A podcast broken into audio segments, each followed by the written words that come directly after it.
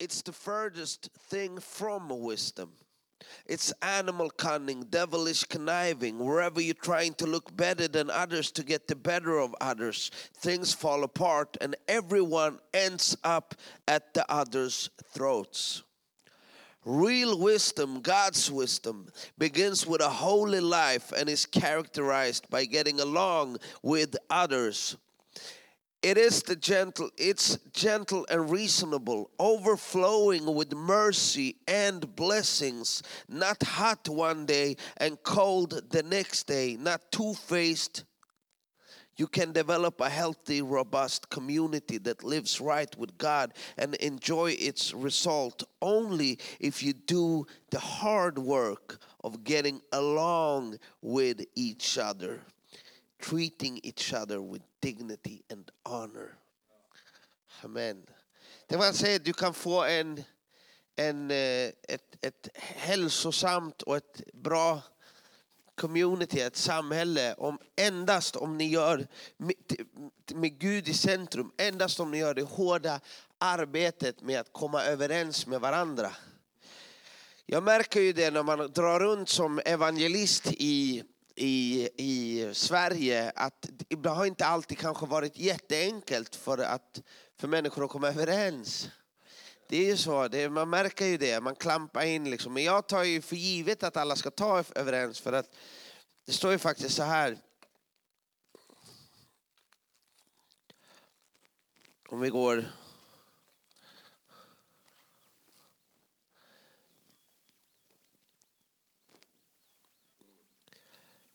från Johannes 17 från vers 20 står det, men jag ber inte bara för dem utan också för dem som kommer till tro på mig genom deras ord.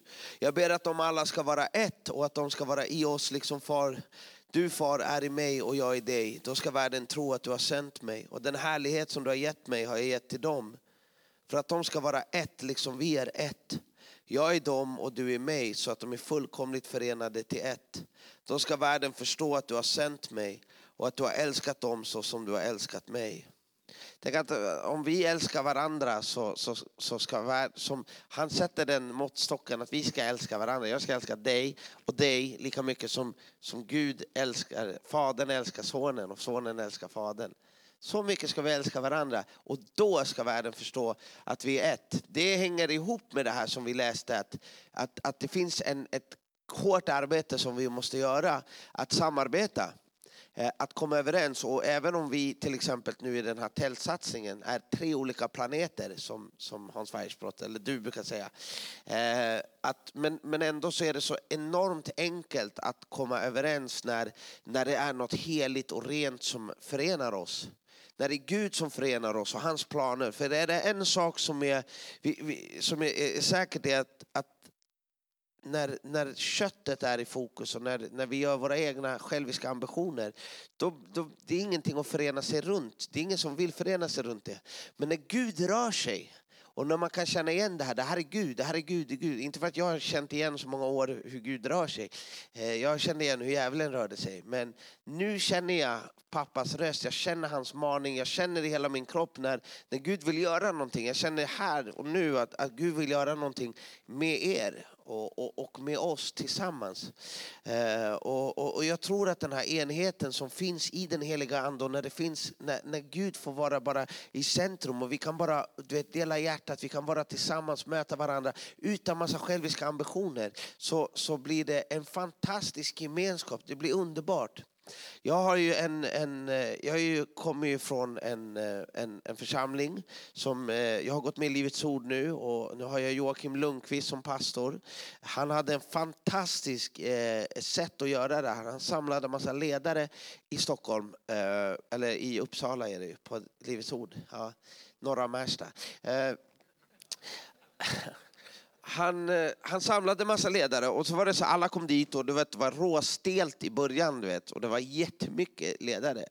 Och så, så, så jag ställde, räckte upp handen, jag är ny i det här liksom. Så jag räckte upp handen och frågade så här, jag bara, varför är det alltid så konstigt när massa pastorer möts? Ställde jag framför alla.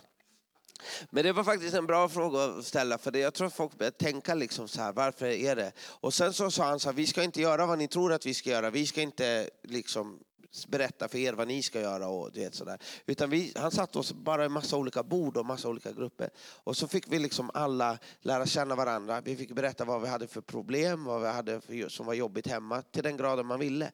Liksom. Och så, så betjänade vi runt i bordet varandra. Du vet, sådär. Tvätta fötter, verkligen. Men, men det var inte så här, du vet, som någon, någon så här utan det var så rent och det var så fint och det var så vishet i det. Och det var en fanta och, och, och, när vi gick därifrån så var det inte längre konstigt. Det var inte skumt på något sätt utan, utan det var bara så att allt, alla ville liksom bara vara kvar i gemenskapen. Och då tänker jag så här att det är det där som man, man blir hooked av. När man kommer till Gud, när man kan åka till ett annat land och man kan träffa andra lärjungar. Du vet, man kan åka till Irak eller man kan åka till Amerika eller du kan åka vart som helst och du får träffa en believer och man har den heliga anden. Och bara, eller i Israel, vart man än är någonstans så träffar man någon och så bara får man dela Jesus. Du vet, bara med. Och, och det är ju det vackraste och det finaste som finns. Och jag är som sagt, jag klev ju in i den här evangelistkänslan. Jag var ju med i Iktus församling, älskar min eh, gamla hemförsamling Iktus. Jag har ju rest med mina pastorer i, i jag, jag, tänker så här, först hade jag tre år där jag kämpade mig ut från kokainmissbruket med Jesus. Och tre år. Och sen hade jag tre år nu som jag har rest med, med mina pastorer och sådär. Och, så och nu kommer jag in, och nu eh, precis i maj tar den treårsperioden slut och nu börjar en ny period och nu ska vi resa upp tre tält eh, i sommar. Men jag kände det att det har varit en enorm eh, jag tänker så här, jag är en församlingskille och jag älskar den lokala församlingen. Jag tänker så här, om inte jag hade haft eh, min pastor så jag tänker i alla situationer min pastor har dykt upp i. Han har dykt upp i, i, i eh, liksom, varje gång min familj har haft nöd. också. liksom, han blev ju till och med din pastor Kenneth. Liksom, så här. Och bara, bara ställde upp, ställde upp, ställde upp. Jag brukar säga det, Dagen och Världen idag gjorde inga intervjuer med honom. Liksom, förstår du? För, det, för det, var inte lika, det var inte lika wow, du vet, hans tjänst. Men det var ju, utan, om han inte hade gjort den så hade jag förmodligen inte levt idag. Liksom. Sådär. Och det som jag älskar med Hernan Clavijo då, när han gjorde det var att han var så, han, han, han förstod att, att det fanns en gåva i mig som var evangelistens gåva. Och han sa det här liksom är någonting som vi, vi måste få ut i, i, i landet. Och då liksom lämnade han sin, sin egen, eh, sin egen liksom han var ju, hade ju hur mycket som helst att göra liksom, i, i, sin församling. Men han han offrade liksom från, från sin tid. Alla mina pastorer då i Iktus. Och så åkte de runt mig och bara liksom, för att det var ju väldigt turbulent du vet i början. Man fick ju se, vara med om att göra massa grejer liksom. Och jag behövde det där skyddet. Det var enormt viktigt för mig att först och främst att min familj och jag var kopplade i en lokal församling. Sen att, att jag hade pastorn med mig. Förstår du? För att om inte jag hade haft det, tänk, och jag vet att det finns, jag var här precis i början och då sa Thomas till mig att han tog så här, så här som finnar är, talade rakt till mig och så sa han så här, om inte du, om inte du har en, om inte du så en sak ska du veta Sebastian, du har en gåva men om du släpper din pastor och om du släpper din lokala församling, om du inte, har, om du inte är underordnad en, en pastor då kommer du falla. Det är bara en tidsfråga. Så han sa det direkt och det, han var inte den enda som sa det, jag fick höra det flera gånger. Och jag vet att det är någonting som har hållit mig, det är någonting som, har, eh, som, som räddade mig och någonting som, som fick mig att växa. En av de första sakerna nu jag sa till, eh, till, eh, till Carl Gustav och till, till till Janne och Blom och, och Joakim Lundqvist och dem. När jag kom till Livets Ord så sa att jag är helt beroende av att ha, ha den. Jag kan, jag, jag, jag, går jag in i den här församlingen så går jag in i den församlingen. Jag måste vara underordnad det och jag måste ha den relationen med er så att, så att jag kan få den auktoriteten också, det skyddet i det som jag ska göra. För att annars blir det ett enormt tomtebloss liksom och ingen frukt. Tänk att när, när, när man går ut och ber med människor till till frälsning så som vi gör så, så kastar vi ett enormt nät liksom. Det kommer massa fisk.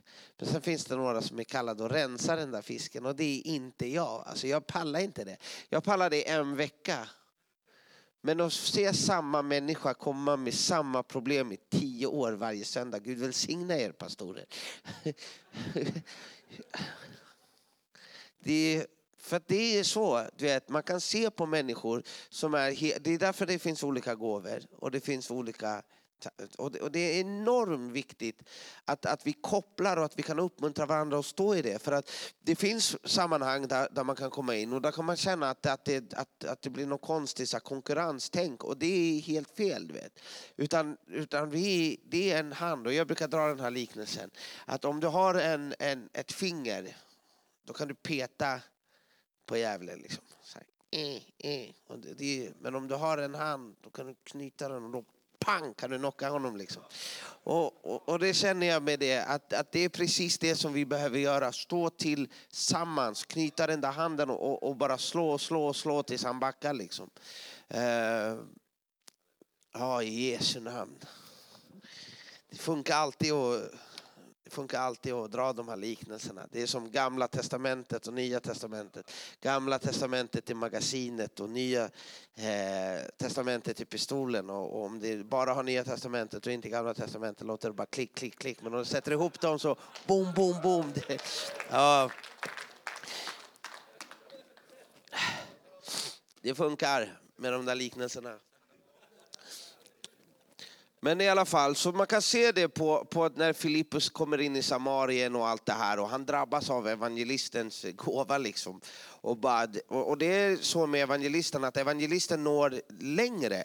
Det bara är så för att för att evangelisten har ett annat tänk. Han bygger inte en församling utan han bara tänker det är knas här, alla måste bli frälsta. Och sen gör han det utan att tänka så mycket på hur det ska gå till. Och där är det så viktigt att bibelläran, att, att, att, att alla profeten och att herden kommer upp liksom och städar upp den här kaoset som evangelisten gör. Och om det görs på rätt sätt då byggs det en församling, då blir det expansion och människor blir, blir, blir lärjungar i det. Och, och, det är den saken som jag tänker så här att en pastor ska egentligen ha en evangelist sida vid sida. Jag tror att det har fungerat hur bra som helst med, med i Livets Ord. Jag tänker så här, hur ni gjorde, du vet.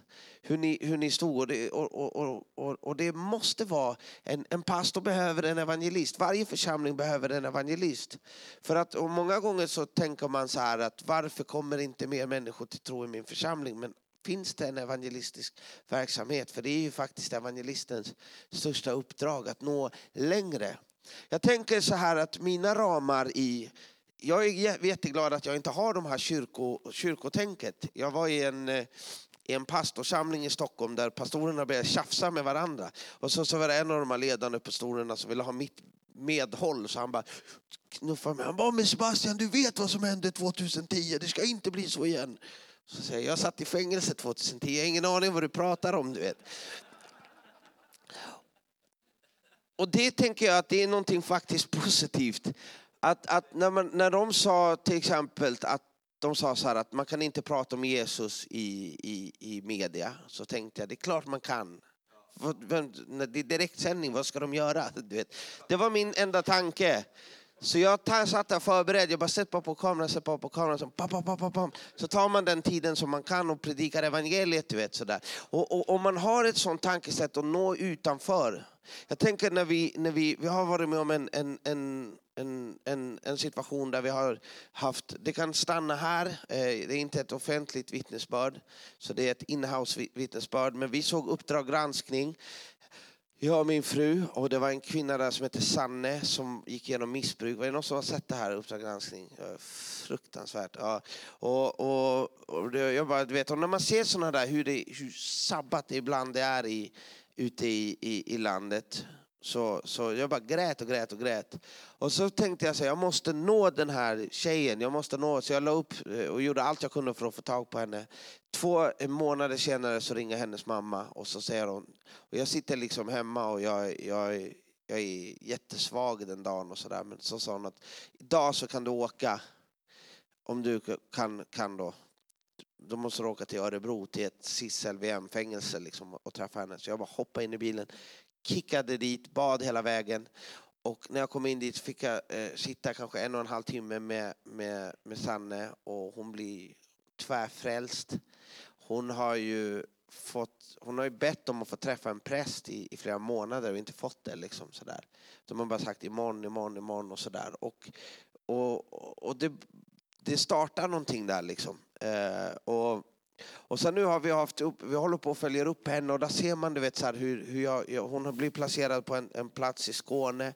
Jag ringer till, till en församling. Kolla här är klockrent exempel. Så att, eh, nu har jag en församling, hon, nu sitter hon på ett nytt eh, hem fast i Skåne. Vi behöver få, då pratar jag med en pastor, pastorn så fattar direkt det här är ju akutläge, hon behöver uppföljning. Och han tar en kvinna då för att det är bäst för att kvinnan går till kvinnan och han skickar den kvinnan då till henne Eh, hon har gått vår evangelistskola, den här kvinnan, eh, min och Kalles evangelistskola. Och hon får, han får följa upp. Du vet, hon får följa upp eh, Sanne. Och, och jag pratar med henne varannan dag. Jag pratade med henne senast igår när jag åkte från parken. Och får be tillsammans och så, sånt där. Och, det blir, och, och nu när Uppdrag granskning, för att, för att Uppdrag gransknings titel var Vem kan rädda Sanne? Vem kan rädda Sanna? Och jag sa Jesus, det var första tanken. Jesus såklart. Och nu gjorde de ett uppföljningsprogram och då undrar de vad är det som har hänt med henne. Då har de fått reda på att hon var frälst. Och då kom de och så ville de, göra, eh, ville de träffa oss då. Och då blev vi alla så här nojiga för att det är Uppdrag granskning och så här, man, borde inte, man borde inte ställa upp. Men jag ringde till Börje Skandalkvist där borta. och sa jag att vi, vi, vi, kör LP, vi kör det här genom LP för att det, om, det är svårt att slå på LP. För LP gör ett fantastiskt... Nej men tänk dig, du vet, det är svårt att slå på LP, det är så. Ehm, så vi gjorde ett LP-möte och Uppdrag granskning kom dit och, intervju, och intervjuade.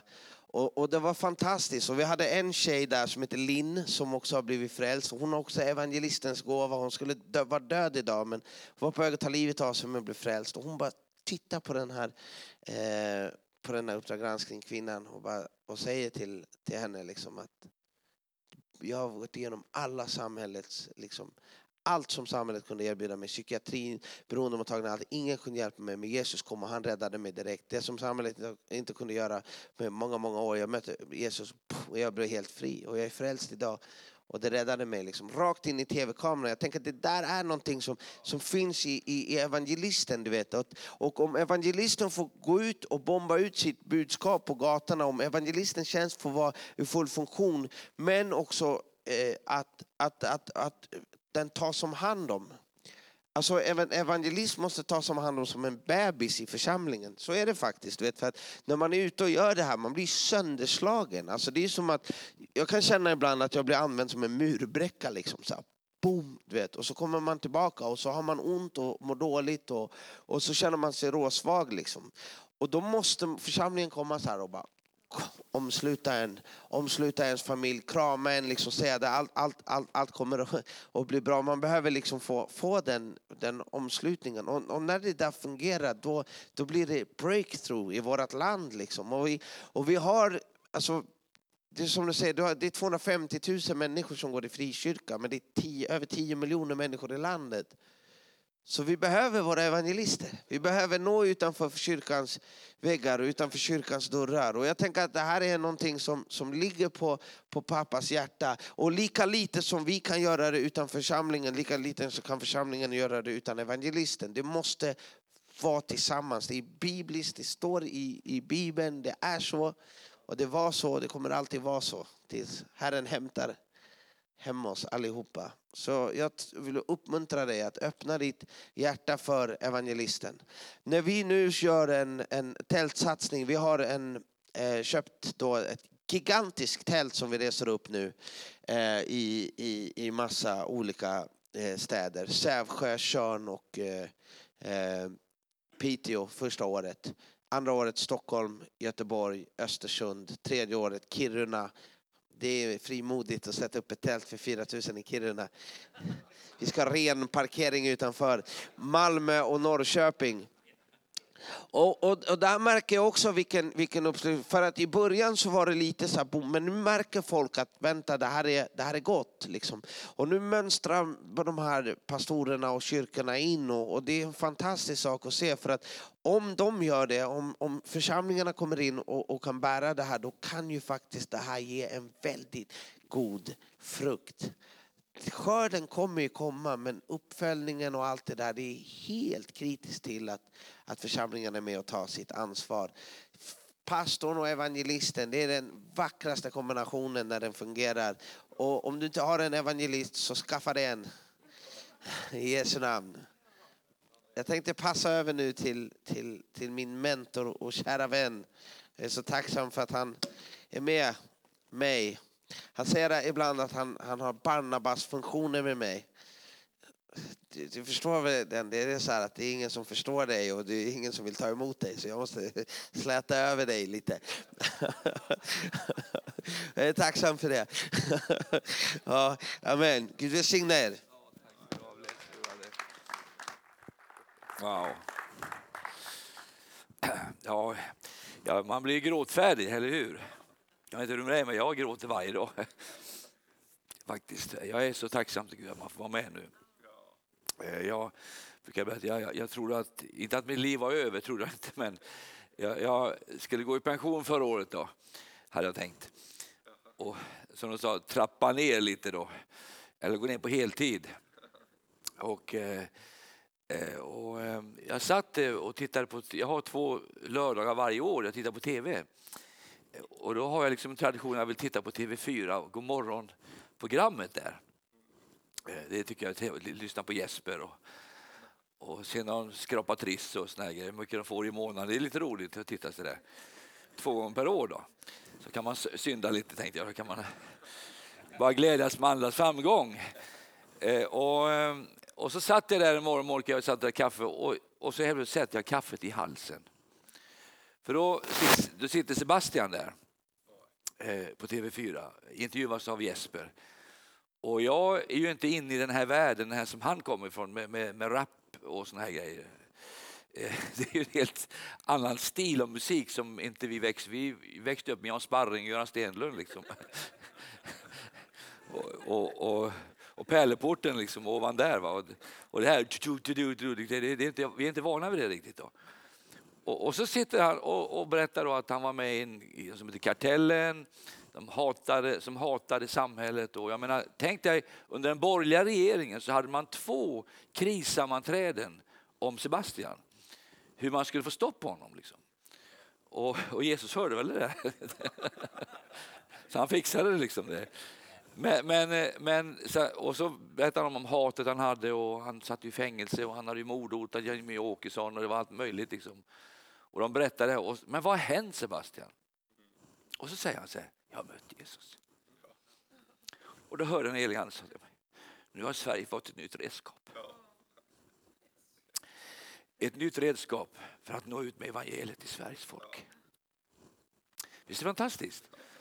Och, och, så, men vad, och så det ska bli kärlek över Sverige och förorterna ska få kärlek. Och, och, det var bara, och jag tänkte, vad är det som händer? Och så tror jag det var helgen efteråt så var du i Smyrna i Göteborg. Eh, och, eh, och jag, jag, pratade med Urban Ringbäck, pastor i Smyrna i Göteborg. Han, sa, han fick ju en chock. Liksom. Jag älskar de här pastorschockerna.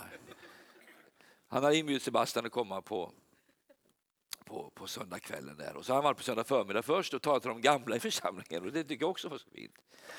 För han har sagt att det enda jag har att stå på de gamlas axlar. Och det är inte ofta man hör nyfrälsta som säger det. Eh, den grund jag har, det är den förra generationen, deras knän, det står jag på. Och det här är så fint, den här kopplingen mellan generationerna, respekten. Man ärar de gamla, man ärar eh, de som har burit verket och man ärar liksom varandra i Kristi kropp. Jag tror det är otroligt viktigt det där. Och jag, inom parentes så bara, jag har hållit på, jag, jag, jag, tror att det är mer än viktigt än någonsin att, att ära varandra. Hissa ner samfundsflaggan, hissa upp korsets flagga i Sverige idag. Det tror jag är viktigt. Eh, att, att det, det är Jesus som ska komma till Sverige. I alla fall så på söndagskvällen där så, så sa Urban till mig att han fick en chock när han öppnade Smyrnakyrkan och, och det bara väller ut med ungdomar ur spårvagnarna. Jag tror Smyrna rymmer 1100 sittplatser. Jag tror det var 2200 på mötet. Liksom. Och 300 blir frälsta. Och polisen säger att vi har inte haft en skjutning på fem månader efter det mötet. Sex månader. Inte en skjutning i Göteborg efter det mötet på sex månader. Och där kommer dessa gäng, gäng in där som slåss och bråkar och, och, och möter Jesus Kristus och blir frälsta. Då måste jag säga, då blir jag glad. Och, och jag, jag, tycker nog kanske att om jag får vara liksom ärlig med det, att jag, i, i, min livstid har jag inte varit med om något liknande i Sverige. Det vi ser nu. Och helt plötsligt har vi fått en röst som når faktiskt utanför de här betongbunkrarna. Församlingen är ofta som en betongbunker. Vi, vi har häftiga predikningar, vi har profetiska konferenser och vi profeterar och vi skjuter och vi springer runt och vi gör profetiska handlingar i kyrkan. Och allt är underbart, det är inget fel i det. Men vi når inte ut där ute. Men helt plötsligt så når vi ut. Och, och, eh, och det som har hänt det här sista året då, det, det, det var ju bara så underbart. Och då när Sebastian kom, vi, eh, eller han kom inte utan jag sa till Gud faktiskt när han hörde om att jag skulle vilja träffa honom. Bara liksom så här, man, kan du fixa det på något sätt? Och faktiskt så hände det faktiskt att en dag så bara ringer telefonen och säger det är Sebastian, kan vi träffas?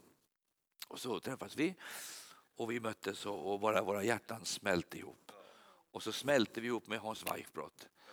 Och så har det bara blivit liksom ett team nu får kallas de tre musketörerna, jag vet inte vad jag ska kalla det. Men, men, eh, men, och, och sen märker jag nu i detta, det som sker nu med det här, med, som jag sa här i onsdag, det roliga var att Sebastian gick upp och sa att det har aldrig hänt i, i frikyrkozonen att de har haft ett tält förut. sa han.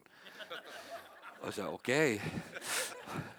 Jag för mig, jag kommer ihåg några tält förr i några år. Att vi har haft det förut i Sveriges kyrkohistoria. Vi har tältat, många tält faktiskt. Vi har haft ett tält på Livets Ord med 6 000 sittplatser som vi hade konferenserna på. Men nu helt plötsligt så, så skulle vi ha tält. Då. Och, och, och, och jag kände på en Gud talade verkligen till mig att, att gå med i detta. Eh, engagera i det här. Och, och, och, för att Sverige... Och jag fick ett ord väldigt... Eh, Herren gav mig ett ord, alltså att du har spelat i många utländska ligor men du ska börja spela i allsvenskan. Att hem till Sverige igen och, och få vara med och se en väckelse i Sverige.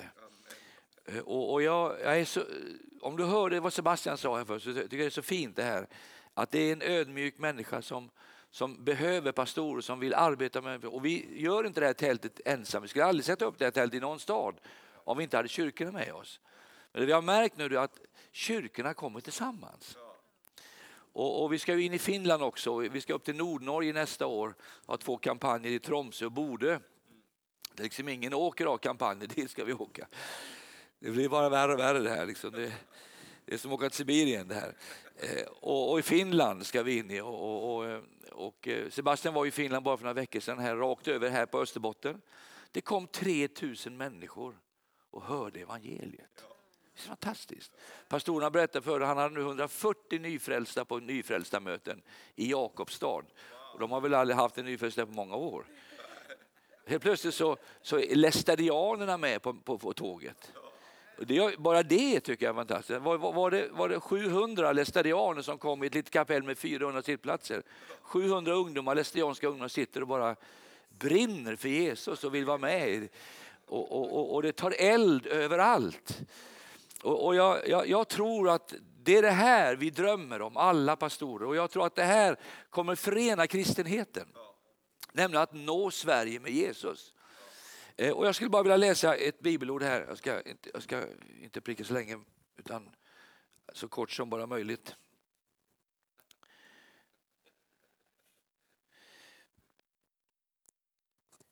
Jag vill bara, innan jag börjar, så, så jag säga en sak till. Och det är det här. För ett år sedan, precis nu, så dog världens starkaste evangelist, Billy Graham. Han gick till himlen var han 98 år kanske, 98, 99. Jag såg begravningen. Jag såg när, han, när hans kista låg på Liddy Parad i, i eh, kongressen, i amerikanska kongressen och eh, presidenten talade, kongressen var där, senaten var där och ärade honom. När hans kista åkte upp till, till Washington så, så var det brandbilar och brandstegar över vägarna, över hela kortege. Tusentals människor stod och sa adjö till en fader som hade bringat Jesus till folket. Det hade predikat för varje president. Och, och jag, jag tror det är så här att eh, jag hörde hans sista predikan till predikanter. Nu har vi predikanter här, det kan vara kul att få bara säga vad han sa. Så sa han så här, han sa många har frågat mig sa han, om jag ska bli president. Många har frågat, Billy Graham, du är den mest populära personen i Amerika. Har varit i många år. Alla, han vinner alla undersökningar. Liksom. Trots att han predikar om helvetet och synd och omvändelse och korset och allt det där. Och inte håller med om någonting. Liksom. Bara en sån här mot... Så här liksom. Så är han älskad av alla. Liksom. Alla stod där och, ju, och så, han, så säger han så här till den här predikanten. Ja, sa han, det här är min sista predikan till predikant. Och jag bara frågade mig, ska du inte bli president? Och så sa han, nej, sa han, jag är evangelist, sa han. Och man går aldrig från ett högre ämbete till ett lägre ämbete i livet. Så. Och då tyckte jag liksom, det där var bra. Liksom. Man behöver inte skämmas för kallet som Gud har gett en. Är du kallad pastor, var stolt över det. Är du kallad evangelist, var stolt över det. Har du fått något från Gud, var den du är. Och bara tänk, jag har det finaste jobb i världen. Att förkunna evangeliet, att få leda Guds församling och få ge mitt liv. För det, det är det finaste jag har. Och så sa han så här, många är lite förvirrade, vart är vi på väg? sa han. Och så sa han, men jag ska berätta för er om Albert Einstein, kommer ni ihåg honom? Han som med det stora håret som så här, världens smartaste man. Han åkte tåg en gång i Kanada. Och, och satt på tåget och så kom konduktören och skulle hämta biljetten. Och, och, och det var ju liksom, eh, konduktören fick en chock. Albert Einstein sitter på tåget. Det är inte varje dag man tar upp, inte kollekten men biljetten Eh, av en världens smartaste man. Så han går fram och säger, excuse me sir, eh, can I see your ticket please? Och Einstein helt, ja, yes. Och han börjar känna, och hittar inte biljetten. Du vet hur det är med oss pastorer, vi vet ju inte vad mobilen är eller eh, vad papperna är. Men vi vet allt om annat om Bibeln, men det praktiska det liksom försvinner, åtminstone i mitt liv. Då. Och han, han letar och, och, och I'm sorry. Så, no problem, son. Du behöver inte visa biljetten, sa han, för han visste han hade ju betalt den. Så han gick, seriöst så gick han ut ur tågvagnen, konduktören. Och så tänkte jag måste titta på den här mannen en gång till. När ser man Albert Einstein? Wow. Och då så sa han så här. Vänner som och så sa han, och så ser han Albert Einstein nere på alla fyra och kryper under tåg under, och letar efter biljetten. Så vad gör karln? Han är inte klok. Liksom. Så han går tillbaka liksom, och ska försöka få tag på eh, den här. Och så säger Mäster, sa han, här, jag vet vem ni är, sa han. Du Albert Einstein, jag vet att du har betalt biljetten, sa han. Och säger han så här, ja, jag vet också vem jag är, men jag vet inte vart jag är på väg, sa han. Jag måste hitta biljetten så jag ser vilken station jag ska stiga av. Och så sa Billy Graham, jag vet också vem jag är, sa han. Men jag vet en sak, jag vet vart jag är på väg i mitt liv. Tänk att veta det. Vet du. Man blir lite Jag vet vem jag är, men jag också vet jag vart jag är på väg. Och jag tänker ibland, kristen, vart är vi på väg i Sverige idag? En del säger vi är på väg in i hemska tider. Jag tror vi är på väg in i väckelsetider. Vi ska få rädda de här sargade ungdomarna som mår så dåligt, som bor på de här sistone. Vi ska vara med och se en väckelse. Kanske nästa generation av evangelister Sebastian, vi har inte sett än. De är på de där SIS-hemmen, de är på det fängelset du ska predika i på eftermiddag. Ehm, och, och, eh, och, jag tycker det är så underbart, man, när vi åker och vilar inför mötet åker han på ett fängelse och predikar. Ehm, och, och, och, bara når in i de här områdena där ingen annan når in. Och evangelisten är något alldeles fantastiskt. För jag tror att Billy Graham sa så här också, jag bara ska se vad han sa. Eh, man måste ha glasögon för det, det har hänt någonting i livet, jag vet inte vad som har hänt. Billy Graham sa så här. Jag ska bara se, jag den här. Så säger han så här, the message I preach hasn't changed. Circumstances has changed. Problems have changed. But deep inside man has not changed. And the gospel hasn't changed. Visst är det fantastiskt? Ibland frågar mig, jag får den här frågan konstant. Jag har ju rest nu i 30 år i Sovjetunionen och, och jag får den här frågan konstant. Eh, speciellt när jag är i Amerika. Carl, what is the new trend? What is the hottest message right now? Vad är det hetaste? Vad är det, vad är det, vad är det, vad är, vad är det sista nu liksom? Vad är det häftigaste? på? Jag brukar säga, eh, eh, vet du, vet du vad det sista och det häftigaste det, och det nya, det är att det gamla duger. Eller hur? Vi har ett evangelium som är kristallklart, gammalt, klart, aldrig behöver ändras. Vi ändrar inte på Bibeln. Nu försöker man ju ändra teologi, man ändrar Bibeln på det och det. Vi behöver inte ändra på någonting. Vi behöver inte ta bort syndabegreppet, vi behöver inte ta bort någonting. Synd är synd, nåd är nåd. Eller hur? Och det finns ett gammalt evangelium, predika korset, predika uppståndelsen, predika Jesus. Och han kommer att frälsa människor, han gör det. När, och, och, när Guds kärlek kommer in i de här människorna som vi nu vill nå i Sverige, så jag övertygad när de blir frälsta så kommer Gud resa upp dem. Bara tänk på Linn som du nämnde om här. Fantastisk liten flicka. Liten, inte liten, 24. Va? 27 ja, det, det är en liten. I alla fall, hon var, för ett år sedan gick hon och knarkade. Drygt. Och, och, och hade, hennes pojkvän hade skjutit huvudet av sig. Och, och, fullständigt kaos, kritiskt. Och, och, så kommer hon in på ett sånt här SIS-hem, blir behandlad, läser Sebastians bok och undrar, finns det hopp för mig? Ja. Nej, det finns inget hopp, jag kan inte hända mig. Så går hon och ska slänga sig för tåget i Sävsjö. Och så hör hon musik på Kulturhuset i Sävsjö. Går dit. Då står Sebastian där och gör en inbjudan till frälsning. Det var ju tajmat. Går in och blir frälst. Möter Jesus. Och, och, och nu ska hon gifta sig om några veckor. Och hon ska vittna i tältet i Sävsjö ett år efteråt. Hon har fört 60 människor till Gud på ett år. Och säger till Uppdrag granskning, det vill säga vad du vill, men jag vet en som har förvandlat mig och det är Jesus Kristus. Det är de människorna vi ska ta på. Det är de här som är sargade, som är brutna. Jag, jag, jag, det var det vi drömde om, eller hur Börje? När Börje och jag vi gick på samma evangelistkurs, var det 74, vi efter Kristus, ja. Så du vet hur länge sedan vi... vi var, jag var 20 år och Börje var något i Jag vet hur gammal var du? Vet du? Ja, du är mycket yngre. Du var, du var yngre. Du fick vara med om nåd på den här kursen.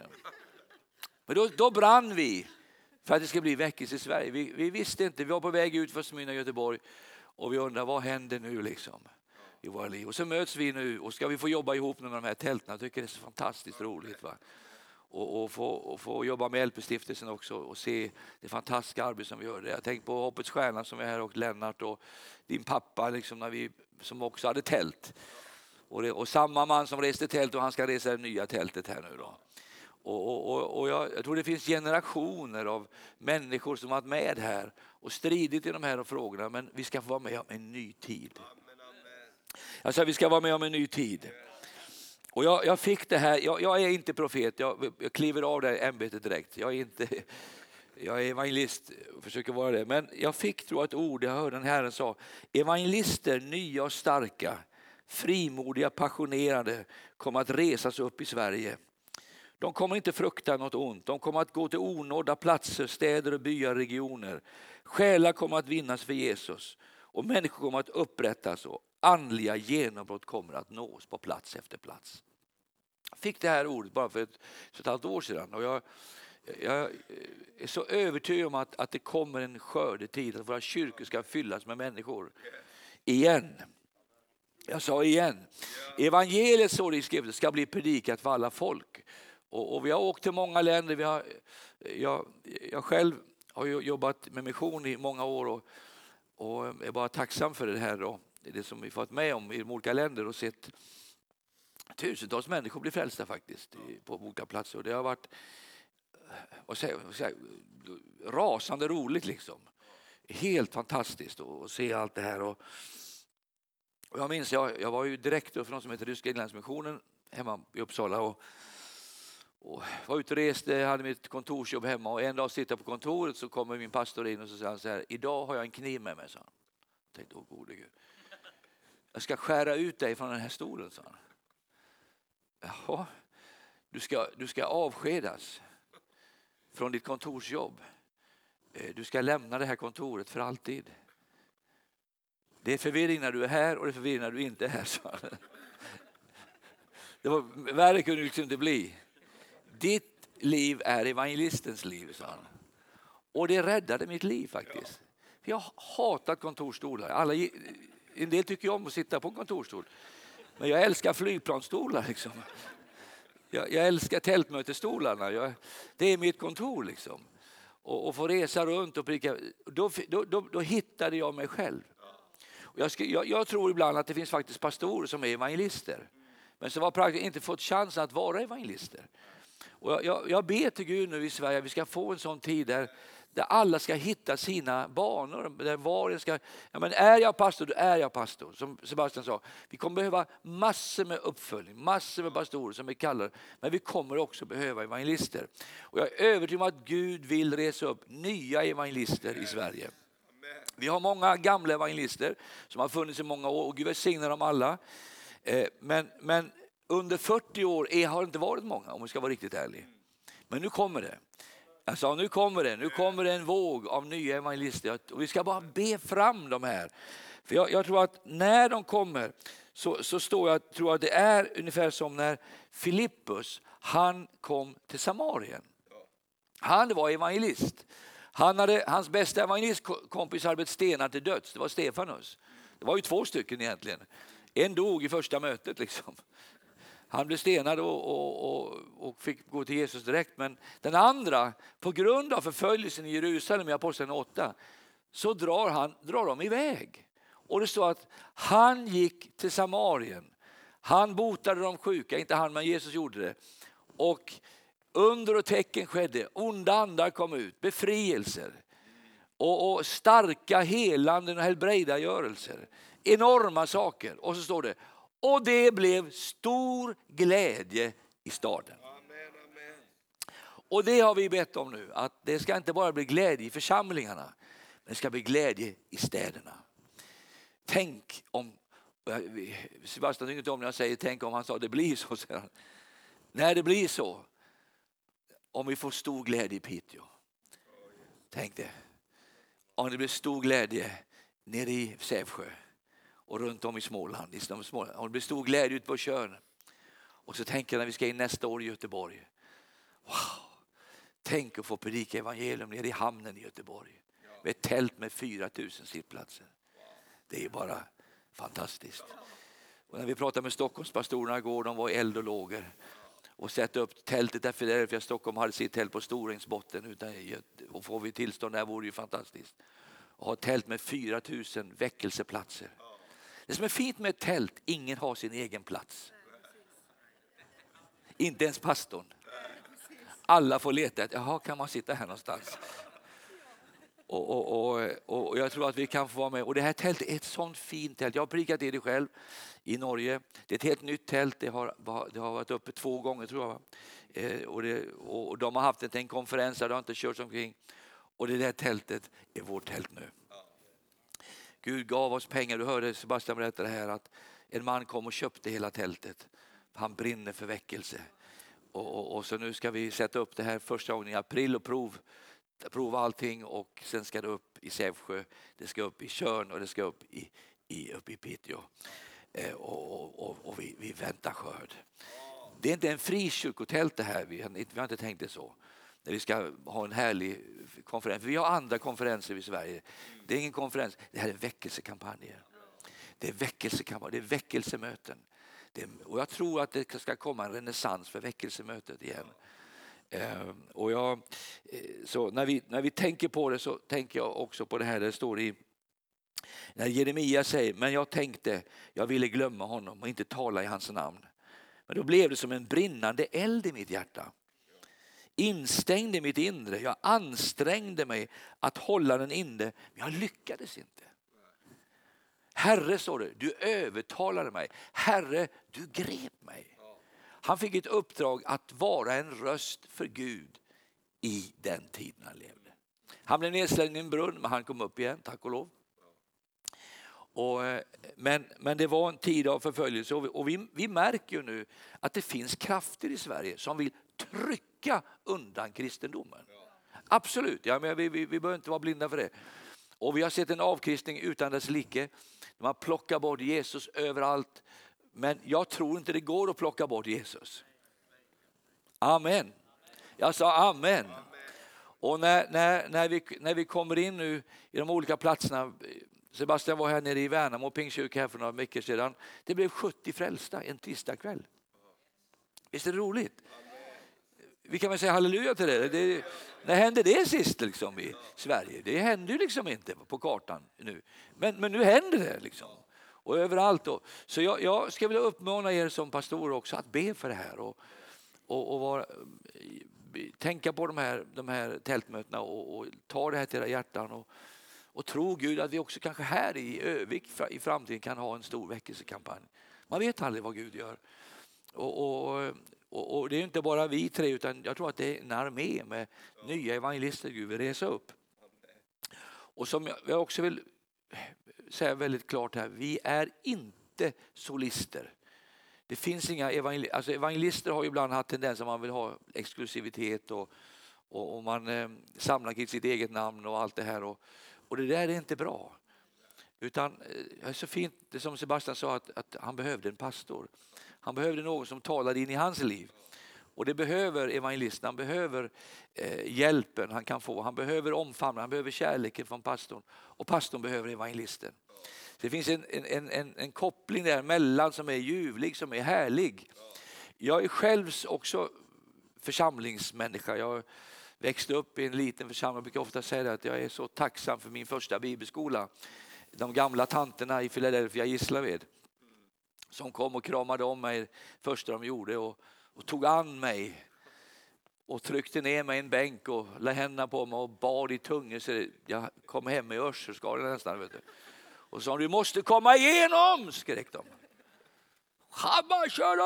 Du måste komma igen, ner på knä och, och kör de. för helig andes massage. Det var ett massageinstitut där kan jag säga. Det var, de skakade mig och de bad. Och, och jag tänkte, vad är det att komma igenom? Ja, det går inte att förklara så, Man, man vet när det händer så. och jag, jag tänkte, vilka, vilka fina människor liksom. Va? De gamla härliga systrarna. vet du. du måste komma igenom Carl Gustaf. Och mina föräldrar var inte frälsta, jag kom ju direkt från ett ofrälst hem och 14 år. Och pappa sa du får inte döpas. Liksom. Och jag fick inte bli döpt. Jag fick, och på den tiden fick man inte ta nattvarden heller, man inte var döpt. Så jag fick sitta utanför lokalen 14 år gammal när de firade nattvard i Filadelfia, i Israel för jag fick inte ta del av nattvarden. För jag var inte döpt. Jag ville bli döpt men jag fick inte för min pappa. Så det var, en, det var en svår tid faktiskt. Det var ju tur man blir bevarad, inte blev arg då. Jag hade inte vett på att bli arg utan jag, jag väntade och så blev jag döpt. Och tänk när jag fick ta nattvarden första gången. Vet du. Och, och jag var blyg, jag var, jag var otroligt blyg människa.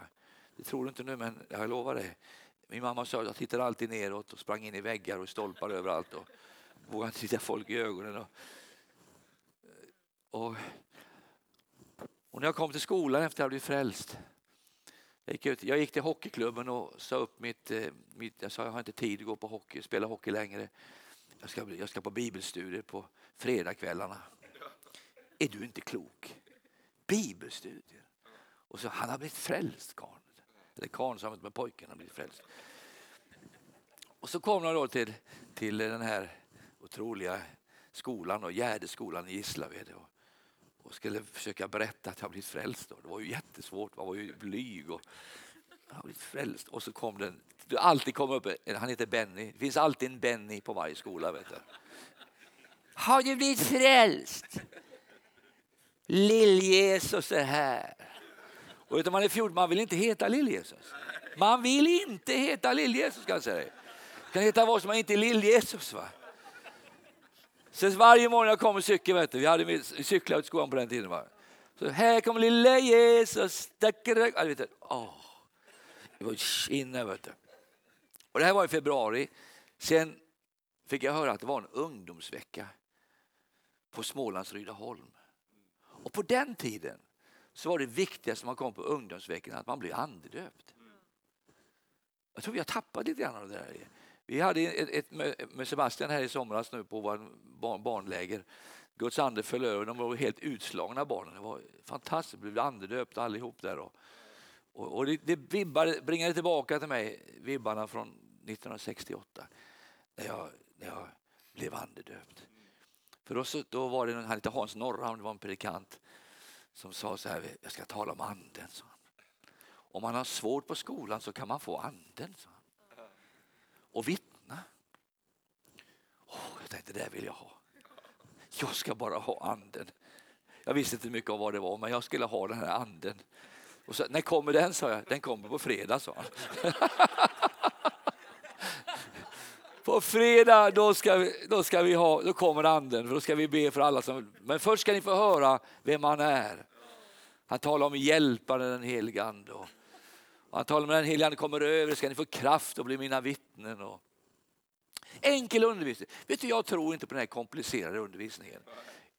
Jag, jag tror det enkla det funkar. Alltså. Och jag tror på tungotalet. Jag, bara säger jag tror på tungotalet. Jag tycker vi ska inte förbjuda tungotal i våra kyrkor. Jag tycker vi ska ha kvar det liksom. ett tag till, eller hur? Kan vi inte ha tungotal kvar i våra församlingar? Det är bra att ha. Liksom. Och I alla fall på fredagen, då var det min tur. Jag tänkte, nu, vet vi, vi sprang fram. Det var jag och en kille som heter Bosse Orlenius, hans son är numera pastor i Citykyrkan. Eh, man har blivit några år med åren. Och Jakob heter han tror jag. Men pappan heter Bosse, han har varit barnläkarchef på Norrköpings lasarett i många år. Och vi var 14 år, vi skulle bli andedöpta. Och vi låg där jämte varandra han och jag. Han var från Nässjö av alla platser. Och vi var på, i Smålands Rydaholm och vi, nu skulle anden komma. Och vi var så, vi var så här. Vet du. Så tänkte när kommer han? Och så kom och så låg jag, Jesus filma med handen, filma med handen. Och ingenting hände. Jag tänkte han kommer snart. Och så hörde jag någon börja tala i tungor. Oj, han, han, nu är han där. Varför är han inte här? Så kom det du måste, du måste öppna din mun, sa han. Och så en annan, stäng munnen. Du måste öppna hjärtat. Och till, och till slut så fick jag så mycket, vet du, jag fick råd. Och jag sa, jag tänkte, det här går ju inte. Det här funkar ju inte. Och till slut så kom Hans Norrham och han såg min, för jag bara låg och grät liksom, ingenting. Och så böjde han sina knän. Och så kul för jag träffade hans barnbarns man på evangelistkursen när vi hade den här kursen. Så sa han, ja, känner du att det är hos Så, Ja, så det är något. När du känner det där trycket, öppna då munnen och så börjar du tala nya tungor. Och det gjorde jag. Vet du, det gjorde jag.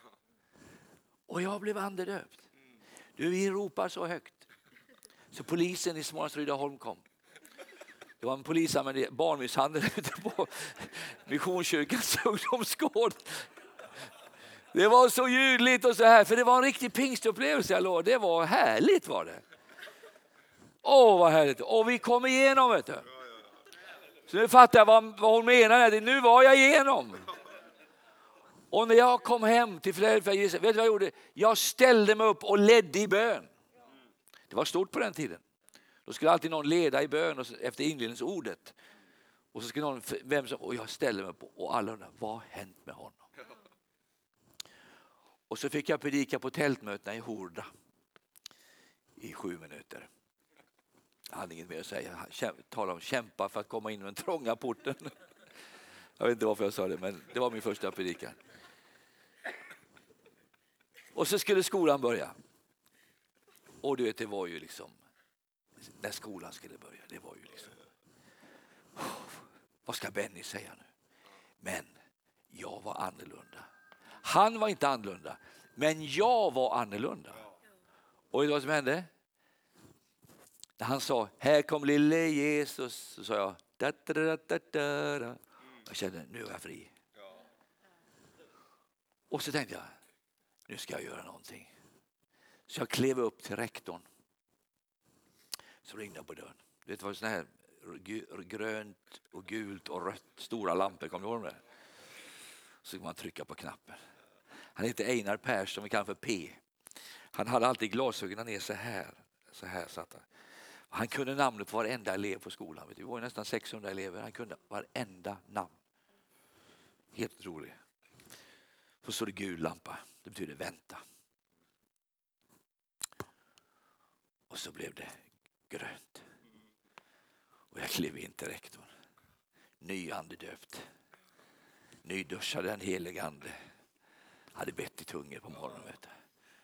Och så kom jag in till honom och så sa jag, Så han så här. Unge Severin. Vad vill du? Han, så var han still. Han sa inte mycket. Vet du. Och så hör jag mig själv säga.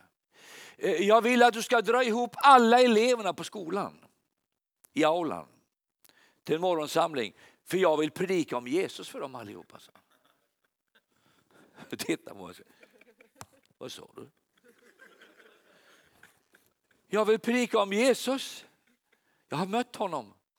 Jag måste få berätta för alla så att alla får höra. Titta, han sa, det är ingen som har gjort förut på den här skolan. sa han. Och då hör jag mig själv som 14 år, jag var bara 14 år, vet du, säga Ja, men någon gång måste vara den första som gör en sån här sak på den här skolan. Och det gillar han, vet du. Det låter bra det, sa han. Och så sa jag, och jag har en sånggrupp med mig också, så här. Det hade jag ju inte. Men jag hade en grammofonskiva med Pelle Karlsson och Lennart Sjöholm och Dan Ekström som heter New Creation. Det var stort på den tiden, det var ju häftigt. Kommer du ihåg Börje? De det? Ja, det- Börje han vet precis vad jag pratar om. Det var en grönt omslag. Så. De ska spela, så.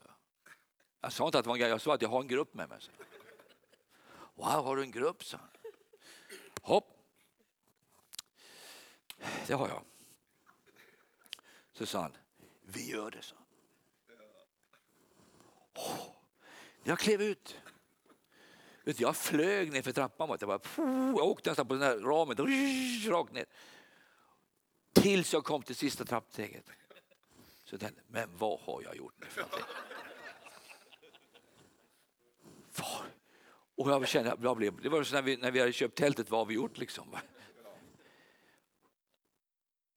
Och jag har gjort många dumma grejer de åren sen, efter det här. Eller dumma, men många våghalsiga grejer. Och, och inte tänkt på vad jag har gjort förrän efteråt. Men Gud har alltid hjälpt. Men då, när jag skulle åka den där dagen till skolan och tala på den här morgonsamlingen så var jag snäll. Jag var på toaletten tror jag tolv gånger. Och jag bad i nya tungomål. Jag cyklade till skolan. När jag kom in i aulan så kom rektorn. Så tittade han så här. Och var är sånggruppen? sa han. Alltså den står nere i hörnet där nere. Så här. Kommer du ihåg någonting? Kommer du ihåg, ni som ni yngre vet, du vet inte vad det är, men det fanns som hette grammofon förr i tiden. Det var en, en, en halva var högtalare, batteri, grammofon och så var det en nål man la på en svart platta och så snurrade den här plattan. Och så blev det musik av det där. Liksom. Sånt var det. Det var den liksom, väldigt enkelt. Och eh, jag ska säga, när, när, när jag började så tittade Benny på mig. Oj, han ska tala. Jag tänkte, nu ska du få höra Lill-Jesus tala här idag. Vet jag kände frimodighetens ande. Jag ska tala lite om det imorgon eftermiddag. Jag tror det är väldigt viktigt idag. Att vi inte kastar bort vår frimodighet. För den har med sig vadå? Stor lön. Stor lön. Så eh, jag gick upp och jag satte på skivan och spelade. Satte en mikrofon där nere. Det lät jättefint. Pelle Karlsson sjöng. Och, jag vet inte vilken sång det var. Han min sång med glädje. Jag vet inte. Det var någon, eller när det går över floden så går du ensam. Jag vet, det var många såna här starka väckelsesånger på den tiden. Och så spelade de. Och så fick jag gå upp och hålla min första väckelsepredikan i mitt liv. Om du bara anar vilken känsla det var att få stå och förkunna för 600 ofrälsta ungdomar. Jesus Kristus. Att han levde, att han var en uppståndelse. Att han hade all makt i himlen och på jorden. Fick göra det. Och när jag var färdig, det tog också bara sju minuter, sen var det slut. Man hade ju mer att säga på sju minuter. det fanns ju bara det. Sen var ju magasinet slut. Va? Det fanns inte ens gamla testamentet där. Det var bara, det var, efter sju skott så var det borta. Va? Jag var ju så, man hade ju inte mer. Och jag har, lärt, jag har faktiskt lärt mig det som predikant. När du inte har mer att säga, gå ner och sätt dig. Håll inte på att älta grejer hela tiden. Är det slut så är det slut. Va? Ja, men det är säkert. Finns det ingen värre än predikant som ska hålla om och om igen och, och folk tänker, åh, man kunde säga amen snart. Liksom. Utan det är bättre att sluta när det är färdigt. När smörjelsen är borta, sluta då. Det finns ingen värre än predikan utan smörjelse. Så i alla fall, så var färdig, så gick jag ner. Så kom rektorn och tittade på mig. Så gick han upp och sa. Unge Severin, sa. Det där var väldigt bra. Sa. Kan vi ta repris på det där, sa han. Ja, så. Jag fick pika tre gånger i den skolan. Än idag kommer det faktiskt folk till mig och säger, vi var på dina första väckelsemöten. Så. Och jag blev missionär sen, sa hon. Och då tänkte jag, det var roligt att höra. Alltså det var roligt att höra. Så det här med väckelse, att tala om Jesus inför icke-kristna människor, det är så fantastiskt. Det är hälsosamt och det är rätt. På. Sen har vi fått gjort det under, i många länder, vi har haft många kampanjer och, över hela världen. Du har varit med på en del av dem och sett enorma... När vi kom till Armenien så fanns det ingen... Det fanns, vi visste inte någon, vi kände ingen. Det var jordbävning. Landet var sönderslaget.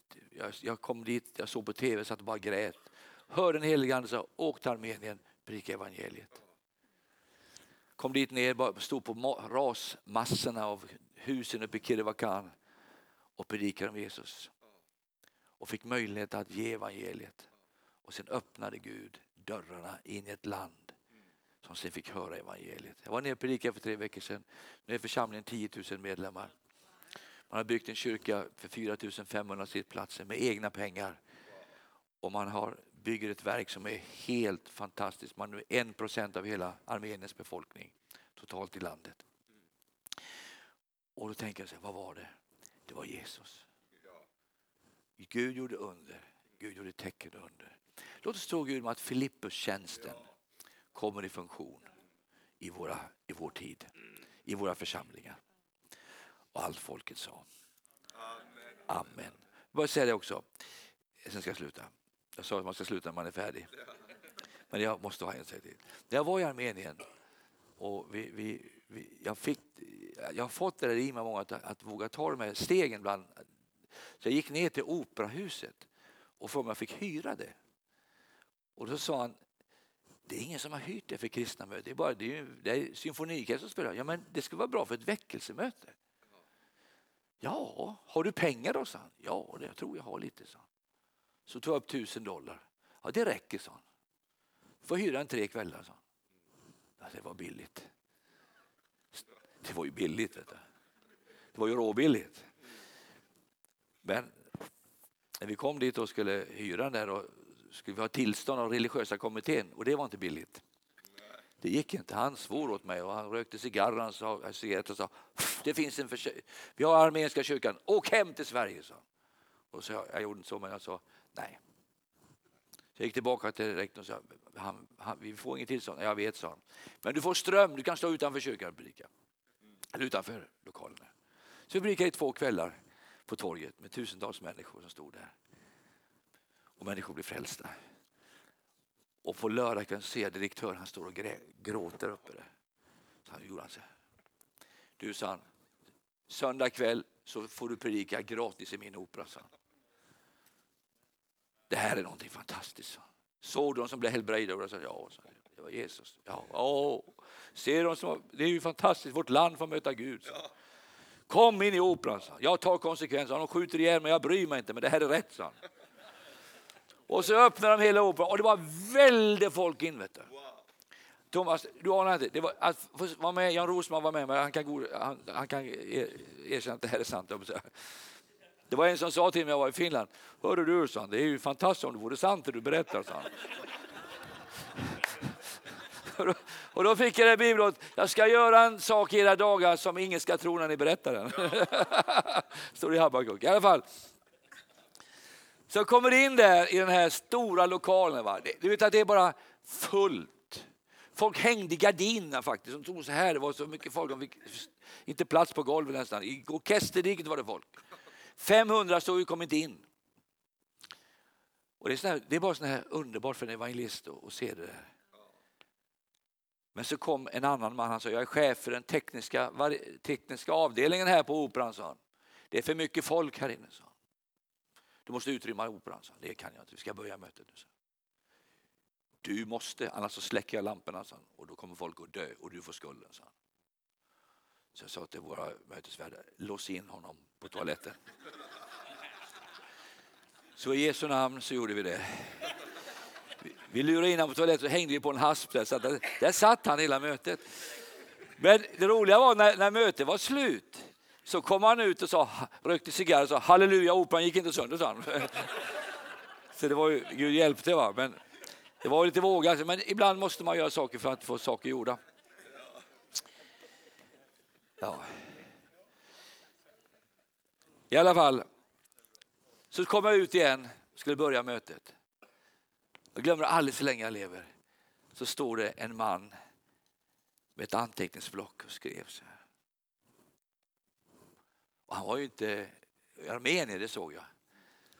Så jag gick fram till honom och så sa jag, eh, han såg så ledsen ut, så jätteledsen.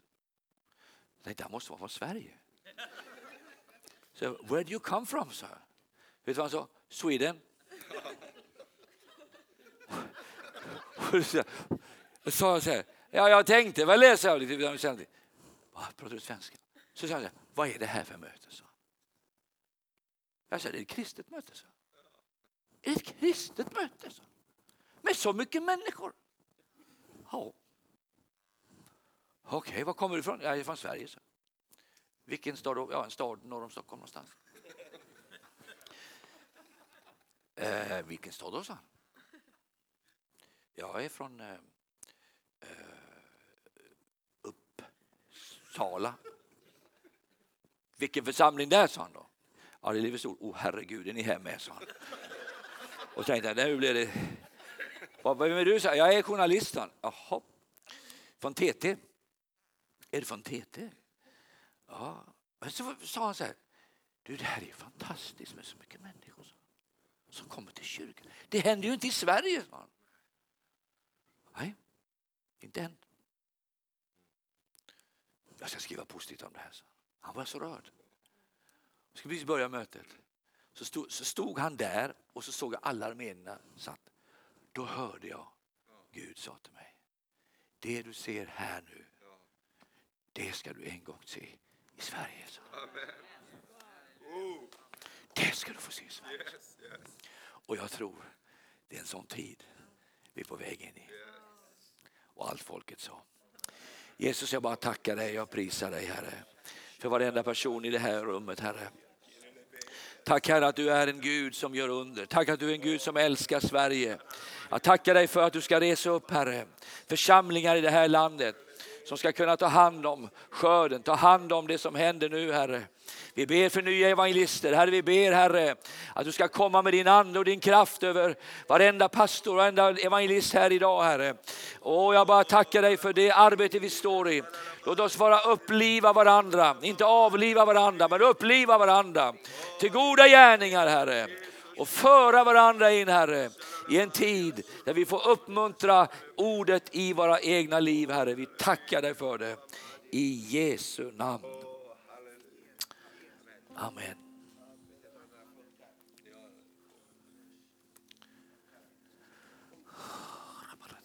Tack Jesus.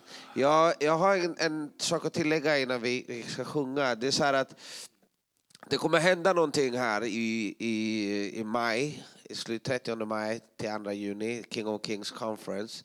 Vi hade den förra året här i, i Nya Parken.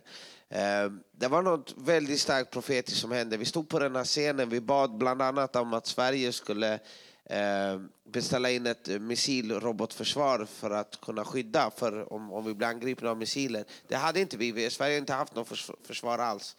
Eh, och en socialdemokratisk regering som har förbannat Israel, så det är en ganska farlig kombination faktiskt.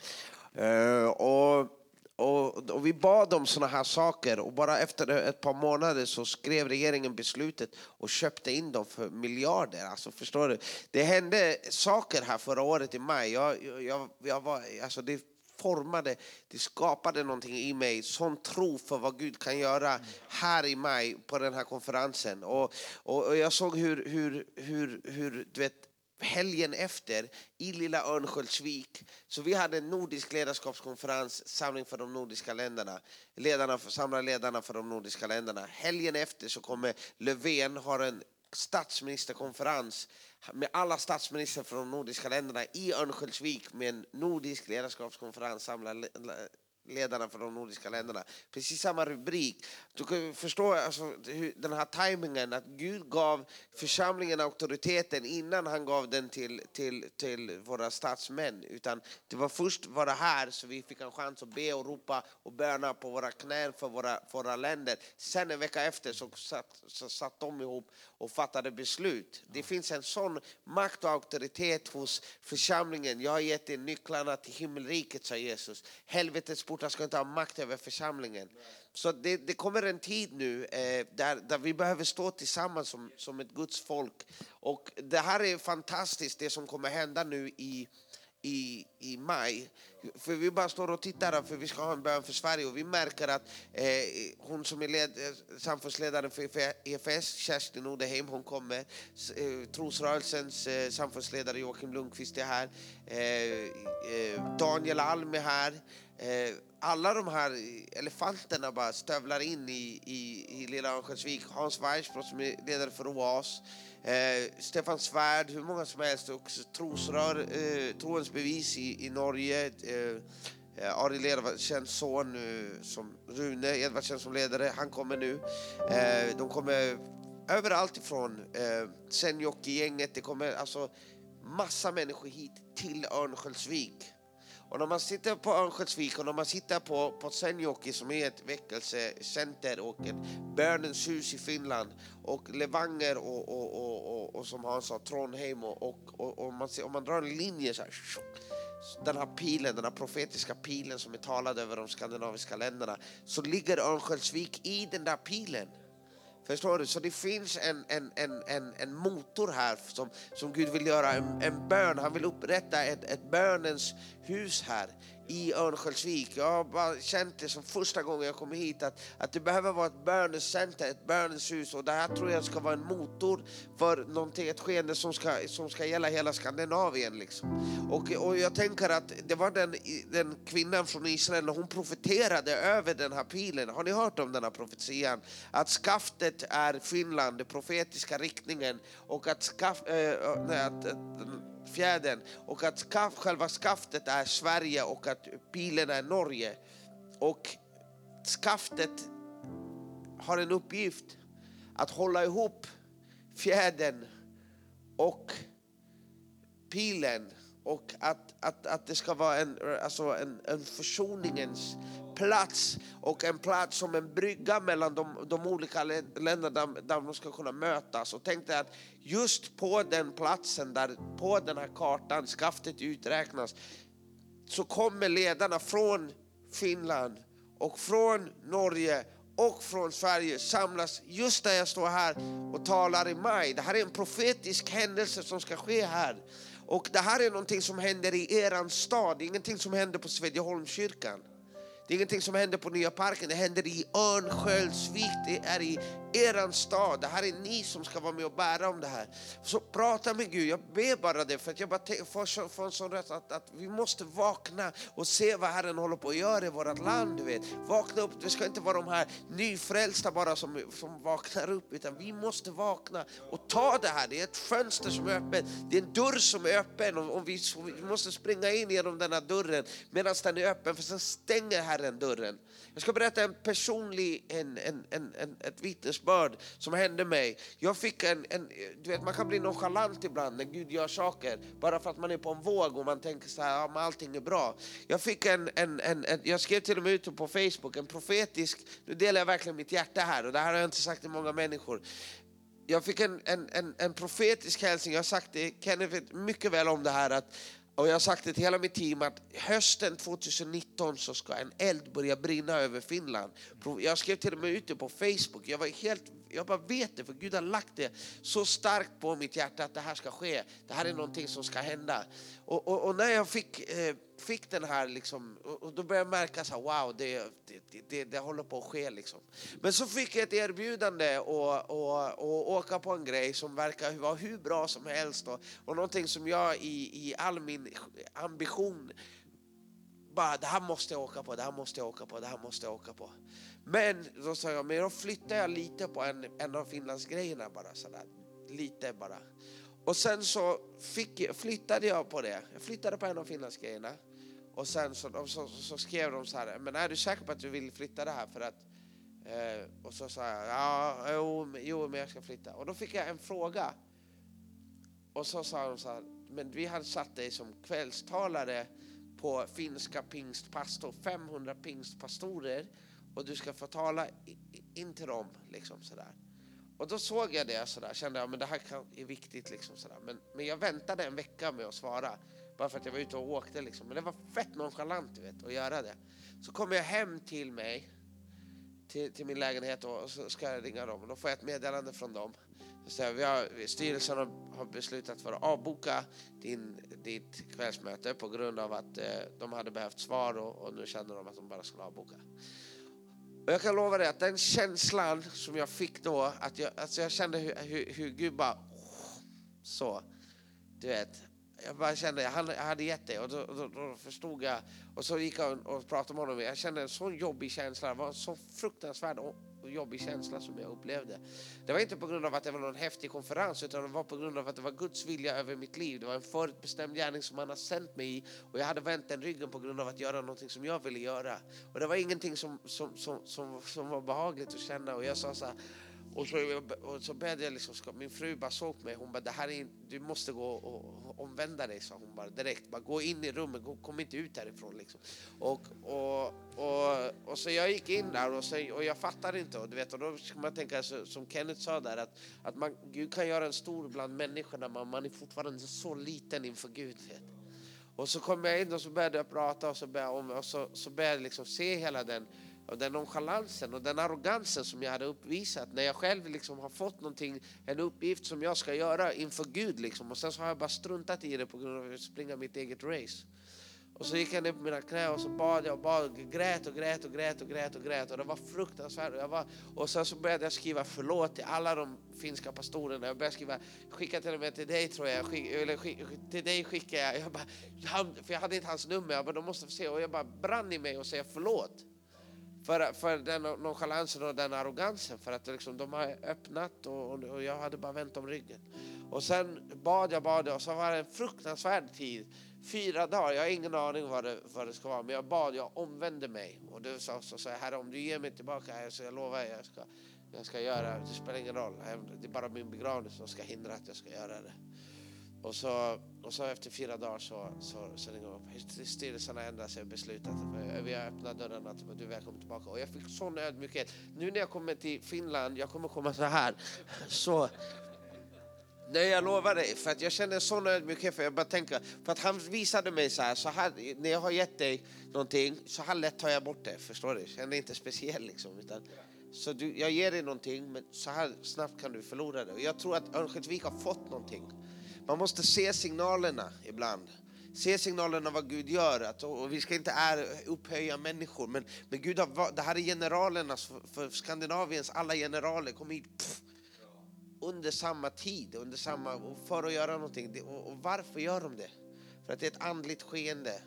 Och, vi, och, och ställ dig i det här andliga skeendet. Det är ingen som ska lämnas utanför. Det här är absolut ingen sak som, som, det, som det vi gör ensamma, utan det här är en Kristi kropp movement och Örnsköldsvik, ni har ju fått den andliga auktoriteten här i Örnsköldsvik. Om Gud gör något i Örnsköldsvik så innefattar det er allihopa. I Jesu namn. Amen. Jag känner vi ska be nu, vi kan stå upp.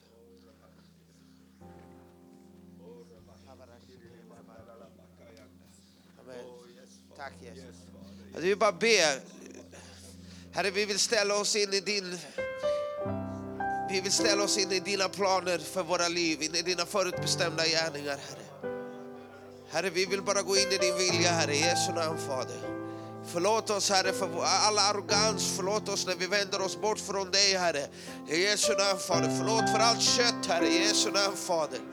Åh, Gud, kom. Besök oss, Herre, i Jesu namn, Fader. Åh, Jesus. Herre, vi böjer våra knän inför dig, Herre. Inför din vilja över våra liv, Herre. Inför det andliga skeendet över Örnsköldsvik, Herre. Vi säger ja och vi säger amen till alla dina planer, Herre. Åh Jesus, använd oss, Herre.